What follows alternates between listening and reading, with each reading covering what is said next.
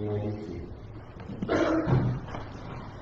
Today's text comes from the Gospel according to Mark, the ninth chapter, verse 1 through 13. And Jesus said to them, Truly I tell you, there are some standing here who will not taste death until they see the kingdom of God has come with power. Now, six days later, Jesus took with him Peter and James and John and led them up on a high mountain apart by themselves. And he was transfigured before them, and his clothes became a dazzling light, such as no one on earth could bleach them. And there appeared to them Elijah and Moses, who were talking with Jesus. Then Peter said to Jesus, Rabbi, it's good for us to be here. Let us make three dwellings, one for you, one for Moses, and one for Elijah. Peter did not know what to say because he was terrified. Then a cloud overshadowed them, and from the cloud there came a voice. This is my son, the beloved. Obey him. Suddenly, the disciples looked around. They saw no one with them anymore, but only Jesus. And as they were coming down the mountain, Jesus ordered the disciples to tell no one about what they had seen until after the Son of Man had risen from the dead. So they kept the matter to themselves, questioning what this rising from the dead could even mean. Then they asked Jesus, Why did the scribes say that Elijah must come first? He said to them, Elijah indeed is indeed coming first to restore all things. How then is it written about the Son of Man, that he is to go through many sufferings and be treated with contempt? But I tell you that Elijah has come, and they did to him whatever they wanted, as is written about him. Let us pray. Heavenly Father, may the words of my mouth and the meditations of our hearts bring honor and glory to you. We ask this through your holy name. Um, Amen. So we've been going through the Gospel of Mark in its entirety, and I think it's the only way to make transfiguration ever make a lot of sense. It always struck me when Transfiguration Sunday came around, and we flipped the church over to white, that it was kind of this event Jesus goes up on the mountain and shows, Ooh, I'm super Jesus, and it didn't really seem to have much connection with the rest of the Gospels. Well, in Mark, it really connects with the whole arc that Jesus is building. We're using the phrase, who is the Son of God, look at Mark, because in that very first verse of the first chapter of the book, it says Jesus Christ, the Son of God. And the point is, we define those terms very loosely, and Mark day, they didn't know exactly what those terms meant before Jesus showed up, because they had all sorts of different shades of meaning in the Old Testament. And Mark uses his gospel to give us a definition. So it starts with the baptism of Jesus, and God's voice saying, This is my Son in whom I'm well pleased goes through Jesus' entire mission in Galilee to this point, where God speaks again, and it will go to the end of the crucifixion, where when Jesus dies, the soldier says, Truly, this is the Son of God. So for a book about the Son of God, and a book about the Christ and Jesus, the only times Mark really highlights it is at the start, the middle, and the end. So this is a, a middle crux issue. And it ties it back to last week. Last week, we looked at how Peter had declared, had declared to Jesus, You are the Messiah. And Jesus told him, Well, that means I must bear the cross. I must suffer rejection and die. And Peter got mad at Jesus and said, No, it cannot be that way. And Jesus rebuked Peter, insisting that the way of the Messiah must be suffering that those who would identify with Christ must likewise, in the same way, suffer rejection, so that they may join Christ in his ultimate vindication. And he makes this promise at verse 1 Truly I tell you, there are some standing here who will not taste death until they see the kingdom of God has come with power. So Jesus has made this whole point that the way of the Messiah is to be denying self in full obedience, in humility, to, be suffered, to suffer and to face rejection at the hands of Israel for an ultimate vindication. And Jesus gave a big challenge last week. Anyone who's ashamed of me, I will be ashamed of also. He was driving home to not just his disciples, but the whole crowd. They have to follow that. Well, when you say things like that, you kind of have to back it up. And the transfiguration is Jesus in the Gospel of Mark backing up his his challenge to his disciples that even though he is the Son of God and he has almighty power with him, the way of God is the cross. So things start getting really Old Testament really fast. In verse 2, we have six days later, when Moses is told that he's going to go up Mount Sinai and actually see God in the cloud, he's told to take six days to purify himself so that on the seventh, the Sabbath, he would be ready to view God. So this is already harking back to the creation, to Moses in the Old Testament preparing himself to get the law. And Jesus is here with Peter, James, and John going up a high mountain apart. Jesus is picking this location on purpose. He's already taken six days. He's taking a mountain. Jesus is making a Moses reference through this act. And he gets up there and he is transfigured. That is a rare Greek verse. It only shows up here and, and I think one or two other places where it speaks about Christians in their final resurrected state. So we will be transfigured like Christ. So this is a peeling back of Christ human covering. I don't want to say his humanity is only a covering, but this is a full revelation through God of the glory of God that is dwelling within the person of Christ. So when Moses goes up Mount Sinai and comes down, his face is glowing because God is seeing his dwelling in impenetrable light. And that impenetrable light that just gets Moses on the face is here shown to be going completely through Jesus' entire being, his clothes and everything. And then there appeared with Jesus Elijah and Moses.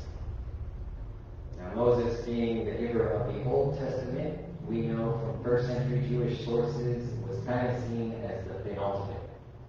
He's almost a demigod to some fringe Jewish scholars in Jesus' day. So he represents everything about Israel incarnate is standing there with Christ. And then you have Elijah, who for the Jewish people in Jesus' day represented the hope. Elijah was believed by the scribes to be the one who would come back before the Messiah finally came and kicked out all the bad guys. So Peter is looking at this and it explains why he says what most of us have probably always felt was really dumb. Peter is terrified and he says, Let us build tabernacles one for you, one for Moses, and one for Elijah. Now the question is why does he say that? That's because even as Jesus has told them that he must carry the cross, that he's going up and being transfigured to show them the power that he's going to lay down to bear the cross, Peter's mind in that very moment clicks and he says, okay, Israel's getting restored right now. The new temple, the new tabernacle, everything we waited for is happening in this moment. So Peter is not looking at the transfigured Christ through the eyes that we would. He's not experiencing it in this moment in a Christian sense. He's experiencing it in, in that very sense of last chapter, where Peter rebukes Christ for saying he must carry the cross, for, for carrying the cross. This is Peter thinking like, well, maybe Jesus didn't actually mean it. Maybe Jesus means that he is just going to come in glory.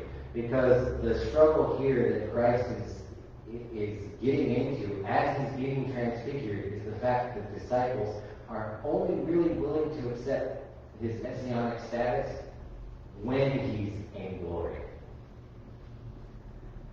And in glory he is. Uh, it's a secondary aspect, but there's only two people who ever go up the mountain to meet God and speak with him, Moses and Elijah. And I think that the revelation here is so strong that it's showing Christ in his eternity. And that Christ is the one speaking to Moses at Sinai, through whom the law comes. And Christ is the one speaking to Elijah at the still small voice.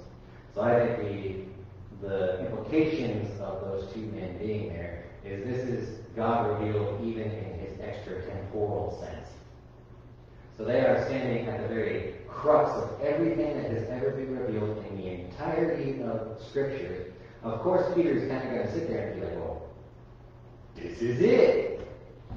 I mean, imagine if we were standing in church and Moses showed up, Elijah showed up, Peter showed up, folks started getting out of the graveyard and walking back into church, and we figured, well, this is about it. Well, that's the experience that Peter is having. And he doesn't know how to translate that except for end times.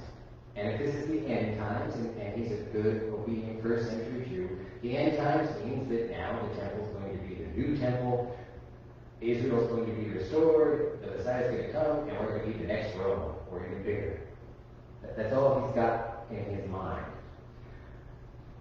And that's what it means in verse 6. He did not know what to say, for they were terrified. I don't like this translation at all. The Greek is very much more, they didn't understand. So Peter is blowing the whole thing that's going on. And yes, he's terrified, he's in awe, but he's only able to see it through his, his own cultural understanding. And then a voice comes and answers Peter, and it's a cloud. That same Sinai in Old Testament and it says, This is my son the beloved. Obey him, or your version may to listen to him. Now that gets really important when we get to the next part, because they look around and there's only Jesus. So Moses and Elijah had pointed to Jesus. They had given the people the law, they had given the people the hope of restoration, and they had prophesied that Jesus would come. But having shown up on the mountain with the disciples, they've done all they can. They pointed to Jesus. But Jesus is the Son of God, has to go and do. Only Jesus can do Jesus' job. So they come down the mountain. And we did in Judge to the Silence, that Alan Mark seems pretty familiar, but it's very different from the others. Jesus tells them to tell no one what they've seen until after the Son of Man has risen from the dead. Now the question is, why does he do that? Well, Peter's tabernacles and his idea that they're going to build the kingdom of God starting on that day, the fact that he already reached Christ and Christ said, well, the Messiah must carry a cross, shows that Jesus understands these disciples, even after the transfiguration, don't get it. And they're not going to get it until after he is crucified. And that's why he tells them that they must wait until they see that Jesus bears the cross, that Jesus dies and is resurrected. Then they'll understand what they saw. Because they're just not listening to him. We get 10. They keep the matter to themselves. Okay, Jesus said to. But they question what this rising from the dead could mean. So again, they can see the Messiah coming, Elijah prophesying the Messiah, and then everything going up into glory. What they couldn't see was the Messiah coming and any sort of dip. the Messiah was supposed to be glorious. Was supposed to be the hope of all the nations consummated, and then all of a sudden it's going to go downward, Jesus? We, we have to get ourselves into that way of thinking. Because again, as we come to Mark, we try to make ourselves naive on the term of what's the Son of God, what does it mean to be Christ. We have to make ourselves a little naive about the end of the book. We can't fill in Mark's story before he tells it. We, you, can't flip to chapter 14 and be like, oh, Jesus back up, okay. so, they ask him, and again, it's poignant. They ask, why do the scribes say that Elijah must come first? That's almost as if they're saying, well, Jesus, you're still going on about this whole cross thing, and I still don't buy it. Why, why Elijah then? So there's a poignant thing. We don't normally like to think of the disciples in the Gospels as being kind of at odds with Christ. Mark is really showing this, and I think that's why the tradition is very correct that Mark especially is Peter's preaching. Only Peter could be this, this honest about the fact that he's just been up on the mountain of transfiguration, and now he's bargaining Christ. But Christ is going to wrap things up. Because what did that cloud, what did that voice tell Peter up on that mountain? And all that transcendent glory, the command of Peter is listen to him. So Jesus responds. Elijah is indeed coming first to restore all things. But how then is it written that the Son of Man must go through many sufferings and be treated with contempt? But I tell you that Elijah has come, and they did to him whatever they pleased, as it was written about him. So Jesus now uses his teaching moment. He says, Yes, John, the figure of Elijah did come in John the Baptist. He's a reformer. He looks and dresses like Elijah, like Elijah, he's got a woman who doesn't like him. Elijah was always like that nasty Jezebel. And John loses his head because he offends Herodias' wife. And if there's a weak-willed king, and that Ahab let, let, um, let Jezebel just do what she wanted, all the prophets of Israel, and Herod himself gets tricked into serving up John the his head on a silver platter. So Jesus is saying, look, you've got all those things together. But the reason you can't see Elijah in John the Baptist is how it ended. Peter has a real problem that the only way you can be the selected one of God is to go from glory to glory. And Jesus is here saying, no. John went from glory to apparent defeat. He lost his head. It looks like that's it for anything John the Baptist will ever have again. But Jesus is pointing out that in the end, in the final vindication, John will stand as the witness of Christ from Malachi, who appointed, baptized, and preached the way that the very Savior of the world could come. And Jesus is saying that should be the same way for me.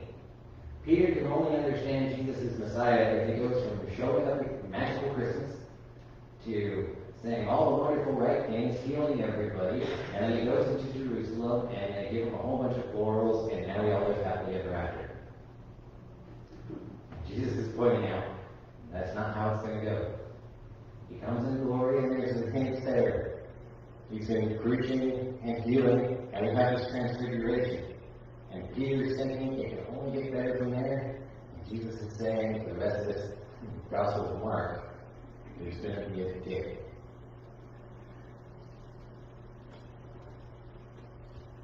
The core issue is that the disciples do not grasp that there is a cross between this transfiguration and ultimate vindication.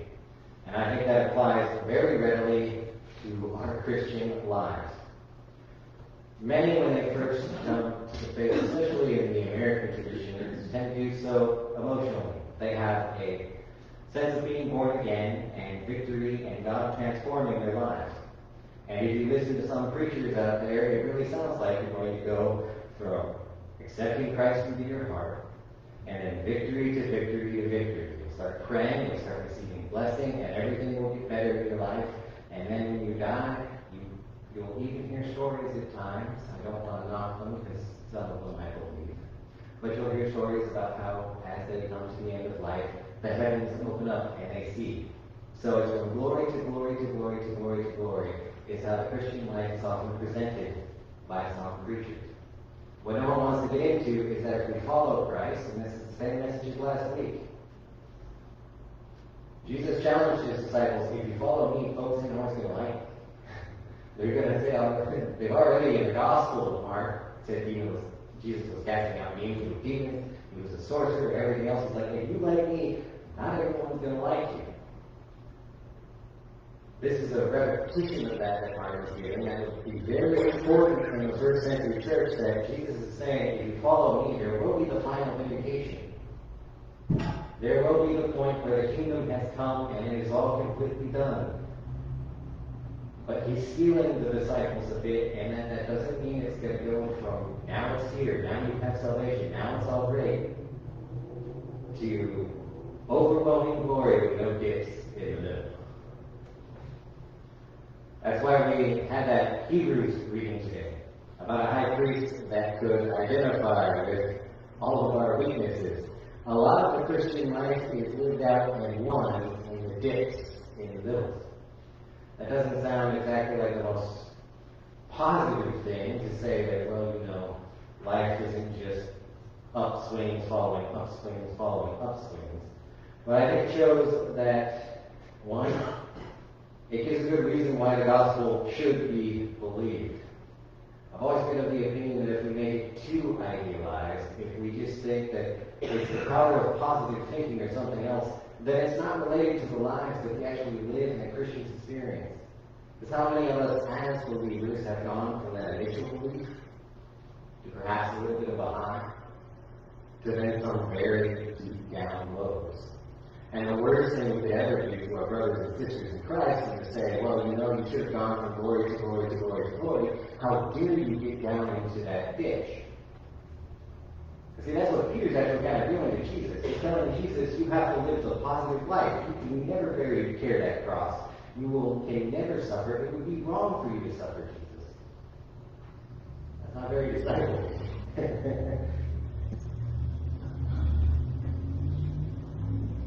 Now, does that mean suffering in and of itself is some sort of moral good? No. We should believe it whenever we find it. But I think it is telling for those of us who've been hurt by others, because we've been in a bad mood or because our day has not been going well, that they, they need us. That we see this even in Jesus' own walk with his disciples on the mountain of transfiguration.